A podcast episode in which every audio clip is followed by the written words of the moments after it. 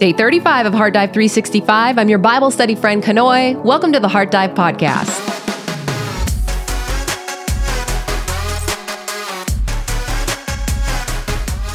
I'm back, still in mom sport mode. I did take my jacket off because last week somebody was like, I really like it whenever you change your clothes so that I don't think that we're still on the same day. So a wardrobe change is the last thing I'm thinking about, but thankfully I had layers, so we can do that.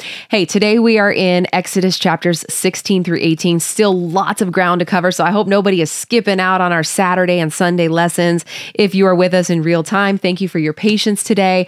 So we are going to jump into this rather quickly. Love for it if you could help us out though by hitting that like button real quick before we get started. So let's go ahead and pray so that we can dig into the word and all of its goodness.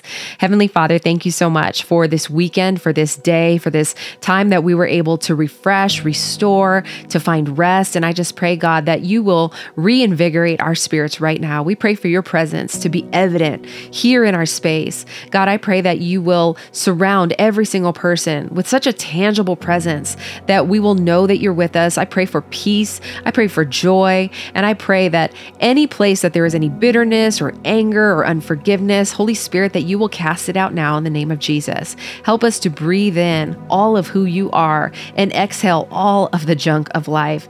We don't want any of it, God. We just want what you want for us, for we know that it is in your hands where the best of who we are will come from. Forgive us, Lord, for our sins. Forgive us where we have fallen short or stepped over the line or where we have hurt anybody else or even grieved your heart. I pray, Lord, that you will also help us to have the capacity to forgive others, to help us to see them through your eyes, Lord, and to be more compassionate and more full of grace and mercy and kindness. Please don't lead us down the wrong path, Lord. I pray that you will guide us back onto the right road, the straight and narrow that leads to your glory. We want to go toward your promised land, moving forward at all times, never looking back. We follow after you today, Lord, that pillar of cloud by day, the pillar of fire by night. Your word is guiding us and leading us and illuminating our path. So we thank you for it today. And we just pray, Holy Spirit, that you will allow us to hear you and your truth with accuracy. We love you so much. In Jesus' name, amen. Chapter 16. So they set out from Elim, and all the congregation of the people of Israel came to the wilderness of Sin, which, by the way, this has nothing to do with sin or transgression or anything like that. It's just called Sin, which is between Elim and Sinai on the 15th day of the second month after they had departed from the land of Egypt.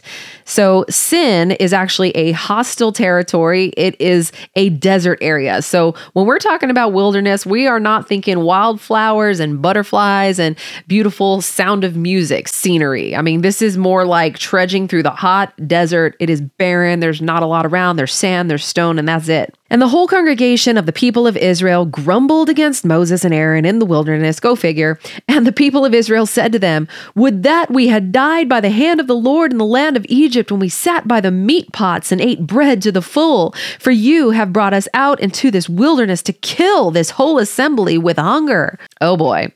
Okay, so this is the picture I got in my head. Do you guys own an Instapot? So if so, you know that you can either allow the pressure to slow release on its own, or if you don't have the patience to wait, you can flip that little knob and it's and the quick release of all of that pressure that is built up within the pot. And that is what the Israelites have opted for here. I mean, in this moment of feeling like they are being cooked in a pressure cooker, they start grumbling and complaining once again, dreaming of the good old days of slavery when they apparently were having potlucks with stews and homemade breads, according to them. Although I'm pretty sure that that is an inflated thought in their minds. So rather than trusting in God and just holding on for a little bit longer, they allowed the pressure to send them looking for the escape hatch. So heart check. Whenever you are under pressure, do you look for the quick escape? Or do you hold on, trusting in God's release? Verse 4, then the Lord said to Moses, behold, I am about to rain bread from heaven for you, and the people shall go out and gather a day's portion every day, that I may test them whether they will walk in my law or not. On the sixth day, when they prepare what they bring in, it will be twice as much as they gather daily. So Moses and Aaron said to all the people of Israel, "At evening you shall know that it was the Lord who brought you out of the land of Egypt. And in the morning you shall see the glory of the Lord, because he has heard your grumbling against the Lord. For what are we that you grumble against us?"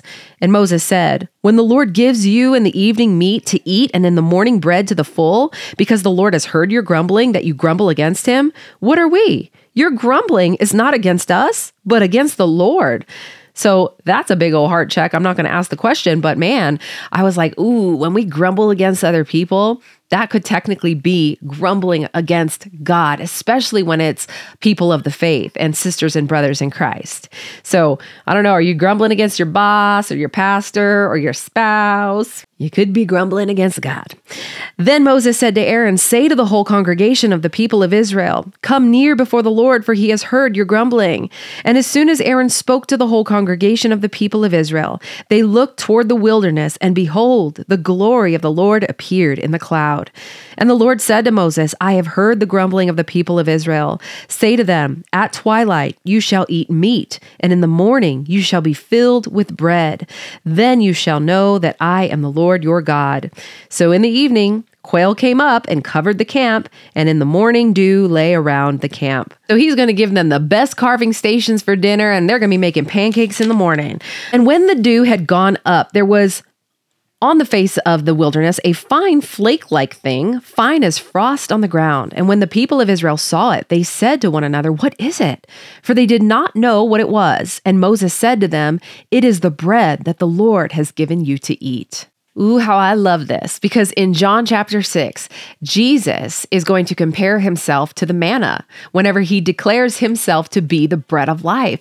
And he is our daily bread, giving us exactly what we need. And we get that through the Word, because in the beginning, there was the Word, and the Word was with God, and the Word was God. You see, Jesus came to the earth as the Word made flesh. So it is here where we are going to receive everything we need for what we will be facing throughout our days. And oftentimes, you will find that whenever you are in the Word daily, as you go throughout your day, the very thing that you read is the very thing that you end up dealing with. But some of us will read the Word and we will walk away still searching for the quail, as if it isn't enough to satisfy our soul. So heart check, is the Word satisfying your cravings in life? Or are you still seeking quail? Verse 16, "This is what the Lord has commanded. Gather of it, each one of you, as much as he can eat. You shall each take an omer," which is about 2 quarts. And if you think about this, by the way, 2 quarts for 2 to 3 million people, we're talking about 10 trains that have 30 cars each every single day. So if you think about that lying on the ground every single day, filling up 10 trains with 30 cars, that is a lot of manna. So this is according to the number of persons that each of you has in his tent. And the people of Israel did so. They gathered some more, some less. But when they measured it with an omer, whoever gathered much had nothing left over, and whoever gathered little had no lack. Each of them gathered as much as he could eat. So in a sense, God gave them exactly what they needed. Those who had a small appetite, they were able to gather and they would be filled with that small amount. And those who needed a little more fuel, he provided more through that omer. And while we are on the subject of the Word being our manna, I want to take a second to speak to those who might be feeling a little bit overwhelmed with how quickly we are moving through the Bible or how much we are taking in each day, or even for those who might feel as though they have, quote, fallen behind, because we have to remember that while reading the Bible in a year is a wonderful goal and it can be beneficial, it is also not required by God. It isn't even recommended.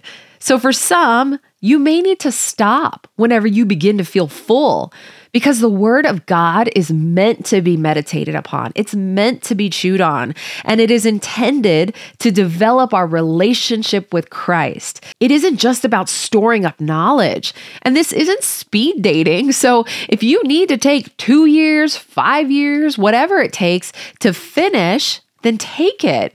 You see, God wants our hearts. He doesn't want our agendas or our box checking on our Bible plans or our heart checklists. And we're not going to receive an extra prize for checking off all of those boxes or answering every heart check or deep dive question. So I'm saying this to relieve a little bit of that pressure. I mean, the most important thing is that you walk away from studying the Word knowing Him more, not knowing more words. If we bulldoze beyond that, there is a tendency to bury the very words that we read. Now, on the flip side, there are others who are in a different place where they can rise to this challenge and grow in their relationship at the same time because we are going a little bit deeper beyond what they already know. So what I'm saying is take your fill of the manna. And don't try to overindulge just to meet a quota. We gotta trust in His timing and in His provision for you and your journey.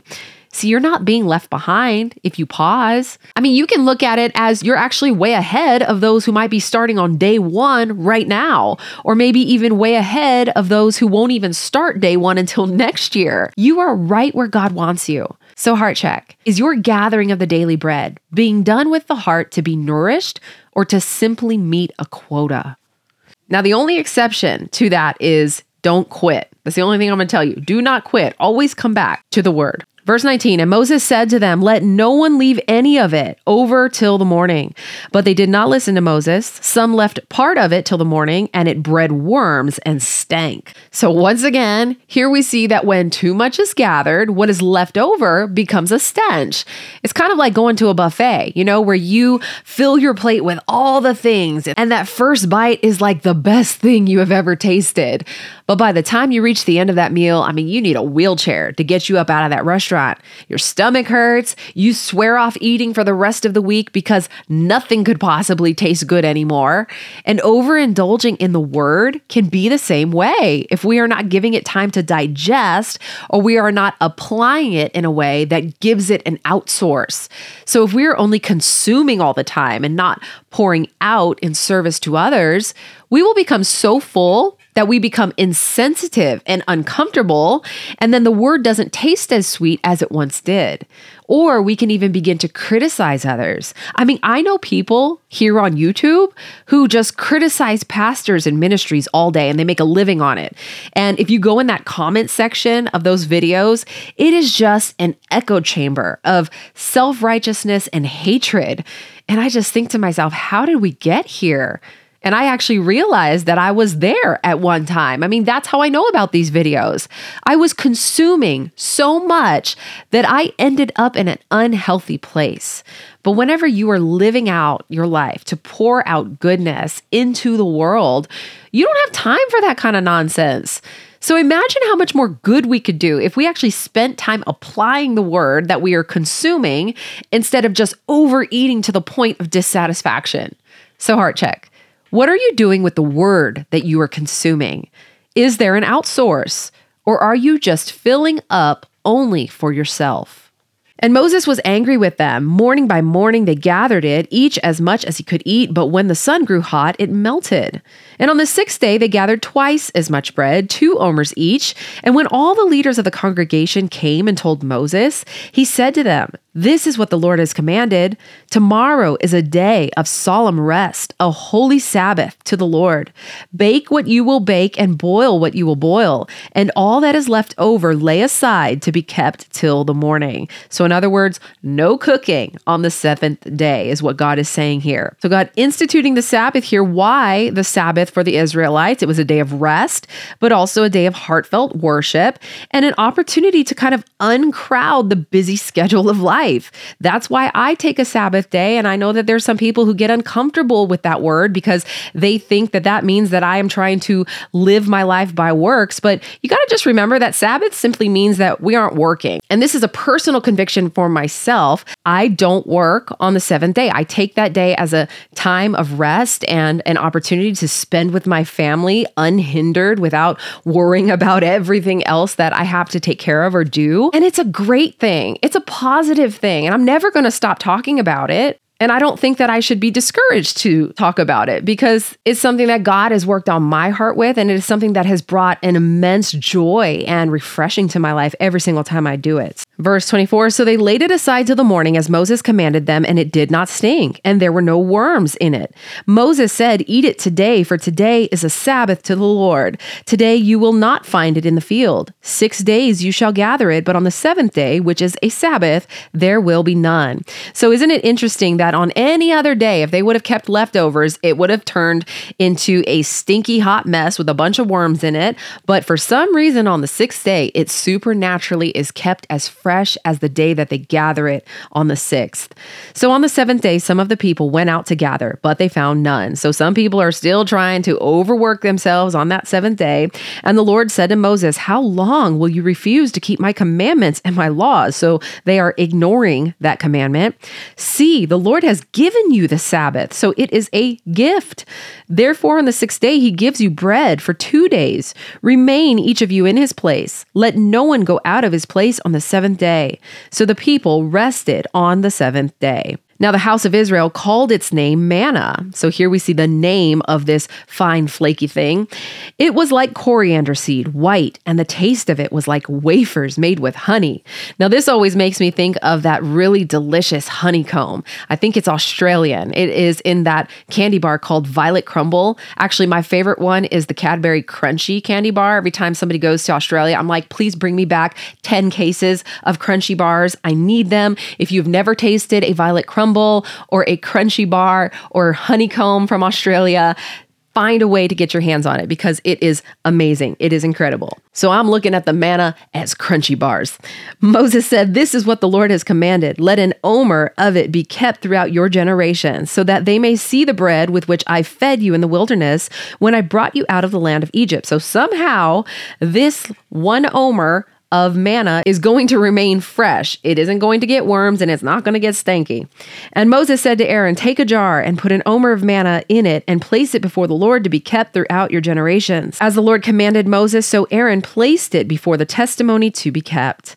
And the people of Israel ate manna for 40 years till they came to a habitable land. They ate the manna till they came to the border of the land of Canaan. An omer is the 10th part of an ephah. So for an entire generation, manna is the staple food for the Israelites. So now that they're full on manna, we're going to see what happens here in chapter 17 as they begin to thirst. All the congregation of the people of Israel moved on from the wilderness of sin by stages, according to the commandment of the Lord, and they camped at Rephidim, which means rest, but there was no water for the people to drink.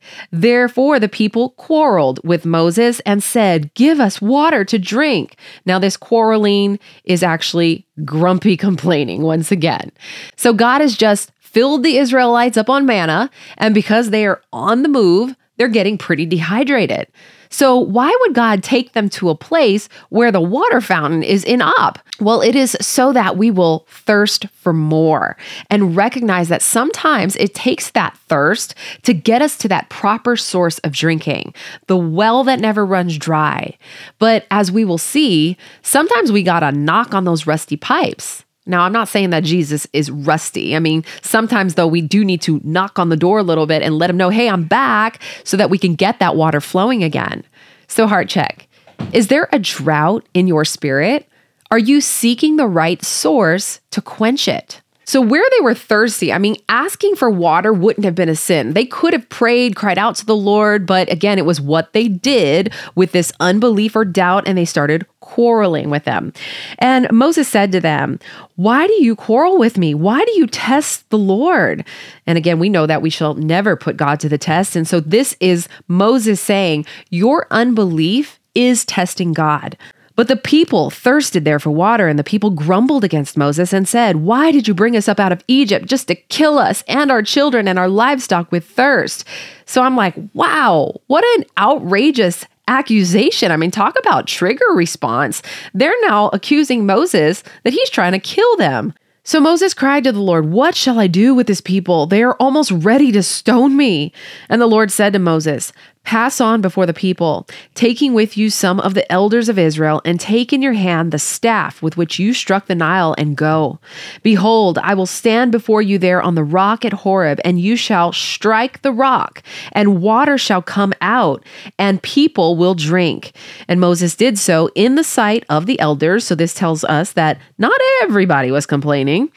And he called the name of the place Massah and Meribah, which means testing and quarreling, because of the quarreling of the people of Israel, and because they tested the Lord by saying, "Is the Lord among us or not?" Now, this striking of the rock is symbolic of Jesus's death, in the sense that he is the living water. Whenever they pierced his side, it was blood and water that flowed from his side, symbolizing the forgiveness of sins through his blood, and the fact that he will be that living water. He will be that well that never runs dry. He will be the source that refreshes us and that quenches that thirst that is constantly in our spirits. Verse 8, then Amalek came and fought with Israel at Rephidim. So remember who Amalek is. He's actually the grandson of Esau, and Esau, anytime we talk about Esau or the Edomites, is typically symbolic of our flesh. And this was an unprovoked attack, meaning it was really heinous. And the Amalekites actually made their living by raiding these different towns and being able to plunder them and taking everything from them.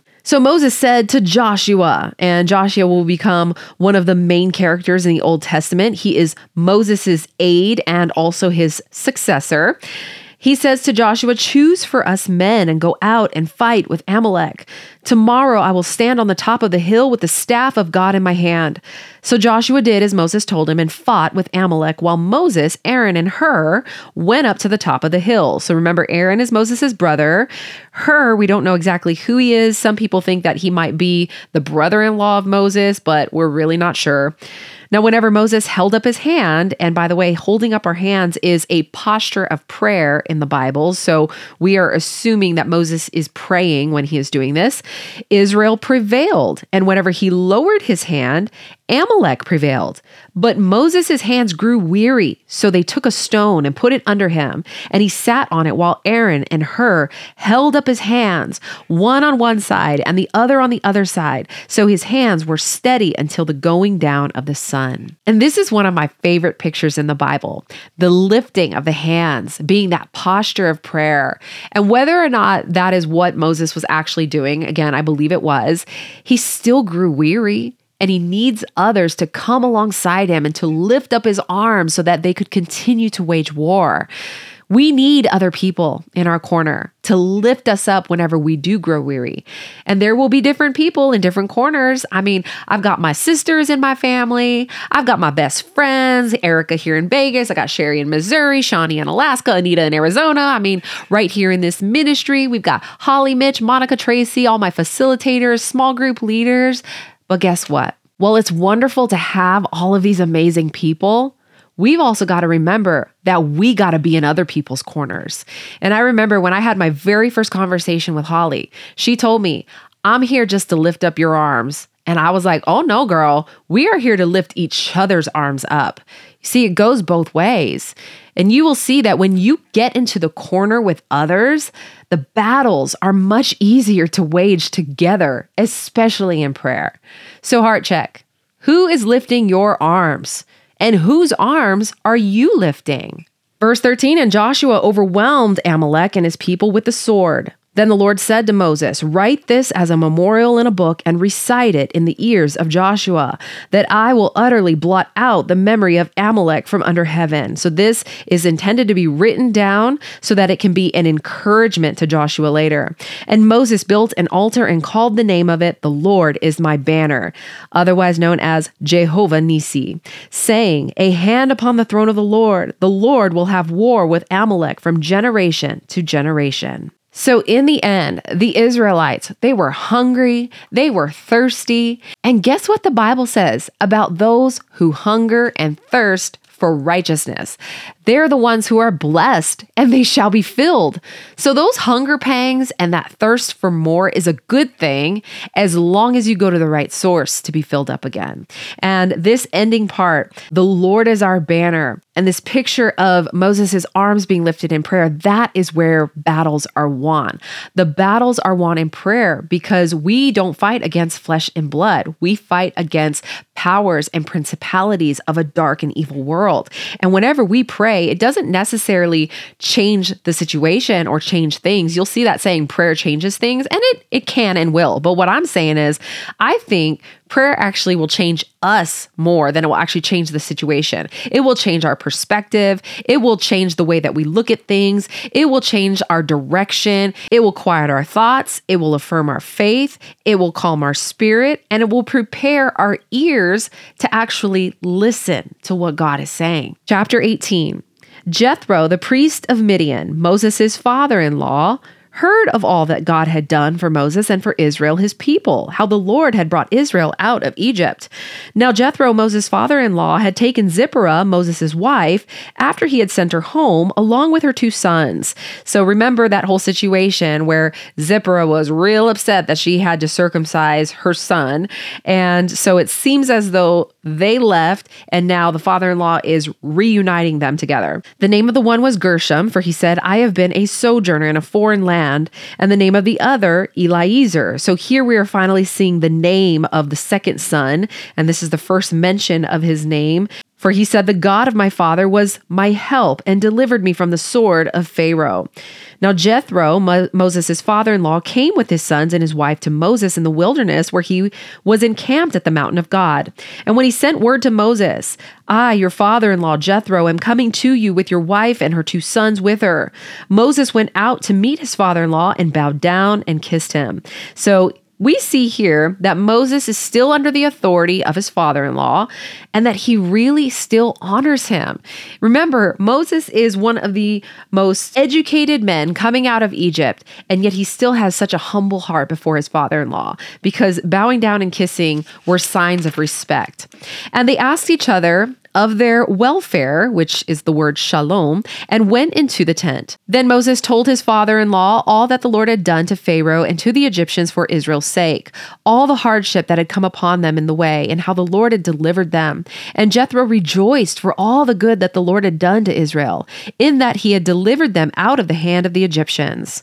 And Jethro said, Blessed be the Lord, who has delivered you out of the hand of the Egyptians and out of the hand of Pharaoh, and has delivered the people from under the hand of the Egyptians. Now I know that the Lord is greater than all gods, because in this affair they dealt arrogantly with the people. So I don't know if Jethro worshipped many gods before, and maybe he still does, and he's just acknowledging that God is greater.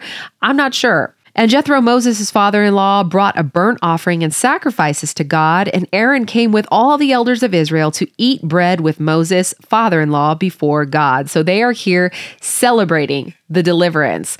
And I do want to kind of shift your perspective. If you think of burnt sacrifices as some gruesome thing that is done, it really was like a barbecue. I mean, they would actually eat the sacrifice. It was part of their provision for dinners and for celebrations. So it's not as gruesome as you might think. Verse 13, the next day Moses sat to judge the people. So it appears as though he's kind of like the Supreme Court justice here. And the people stood around Moses from morning till evening. So they got lines out the door, needing Moses to help them deal with their issues.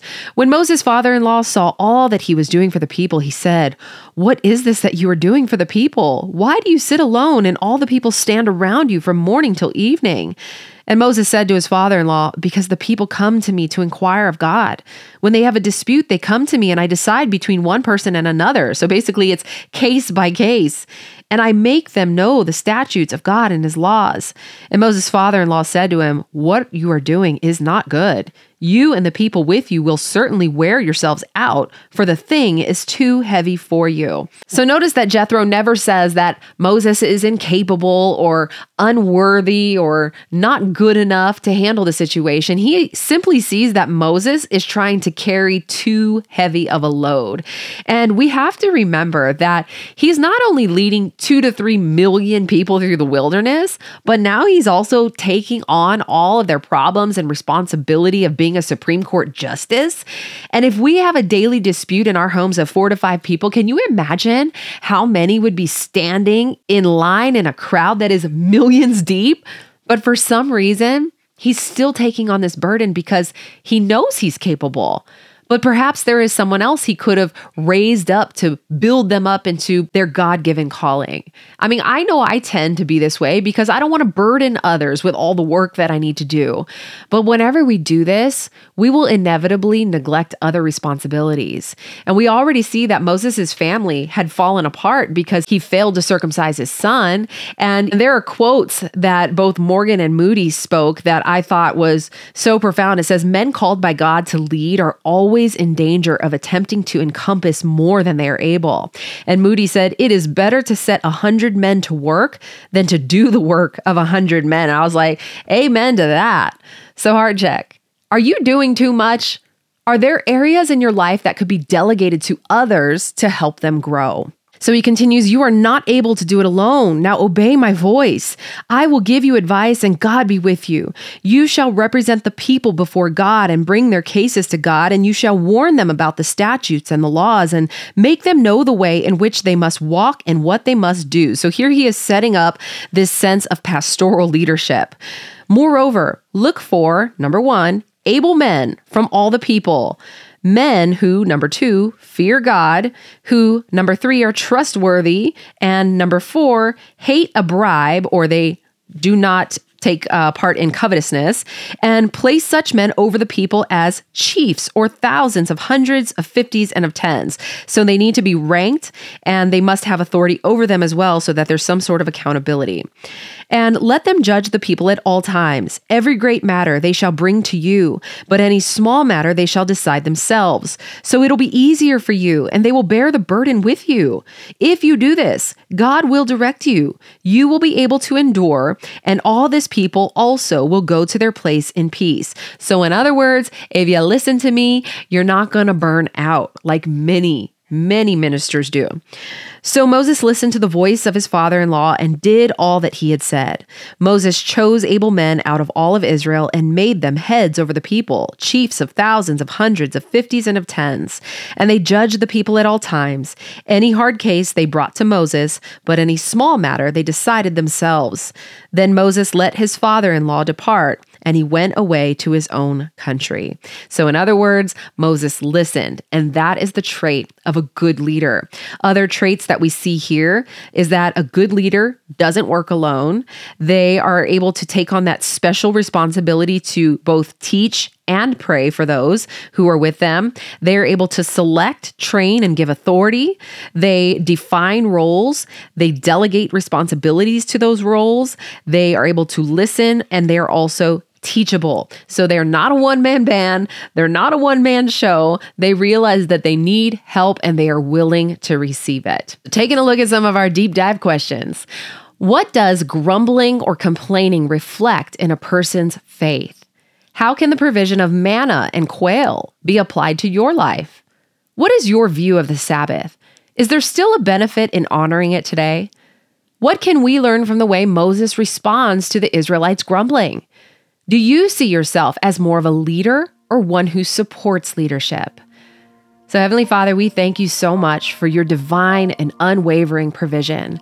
We not only have everything we need at just the right time in this life, but you give us through your word direction and strength whenever we don't know which way to go or how we're going to get there. And so I pray that throughout our own life's journey, that you will help us to trust in your plan and to depend upon your provision. Forgive us, Lord, where we couldn't see beyond our temporary hunger for more, or where vision of our past was skewed to the point that we have thought what was behind us was better than what was ahead of us. And because you want us moving forward and never backward, and because you desire the best for us, we will trust that what is ahead is far greater than anything that is behind us. And we thank you for the daily manna that you provide to us each and every day. I pray that we will hear this directive today to gather exactly what we need, and we'll never overindulge or try to eat beyond our capacity. Because we know we can fill up on the word and still never know you at the end of this life. And so I pray that when we come here to read and study and listen to your voice, that it will be for the purpose of knowing you more and then pouring out into others in obedience to the Great Commission. We can't make disciples out of nations without knowing what that means. So help us to find that healthy balance and correlation between knowledge and wisdom and relationship with you. So we thank you, Jesus, for being our rest, but I pray that we will also understand the importance of physical rest as well.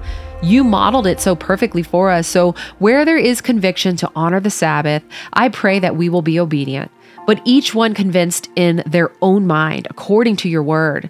Let this not be a point of contention within the church, and I pray that you will reveal your truth to us so that we can remain united instead of divided over theological arguments. I pray that when we come upon times of hungering and thirsting, that we will look to you as our source.